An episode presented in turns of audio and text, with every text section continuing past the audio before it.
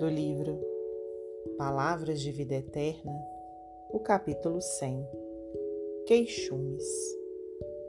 Irmãos, não vos queixeis uns dos outros, para que não sejais reprovados. Epístola de Tiago, capítulo 5, versículo 9.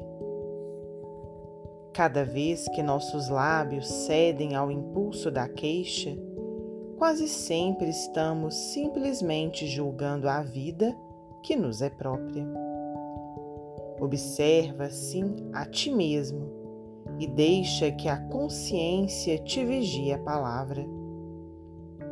Se viste uma pessoa em falta contra outra, não lhe exageres a culpa, recordando quantas vezes terás faltado igualmente contra o próximo. E assim como agradeceste a quantos te desculparam os senões da conduta, confiando em que te melhorarias com o tempo, ampara também o irmão caído em erro, através de teu otimismo fraternal, para que se levante e te bendiga. Se um companheiro te ofendeu, não te confies a reações descabidas refletindo nas ocasiões em que terás igualmente feridos semelhantes. E assim como te rejubilaste diante de todos os que te esqueceram os golpes, na certeza de que saberias reconsiderar a própria atitude, auxilia também o amigo que se fez instrumento de tua dor, através do ouvido de todo mal a fim de que ele se restaure e te abençoe a grandeza de espírito.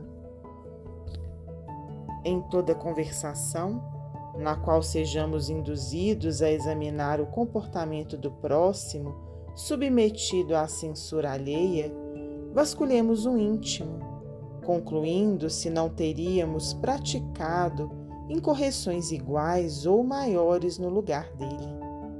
E, em todas as circunstâncias, não nos esqueçamos de que, em nos queixando de alguém, estaremos intimando automaticamente a nós mesmos a viver em nível mais alto e a fazer coisa melhor. Emmanuel, psicografia de Francisco Cândido Xavier.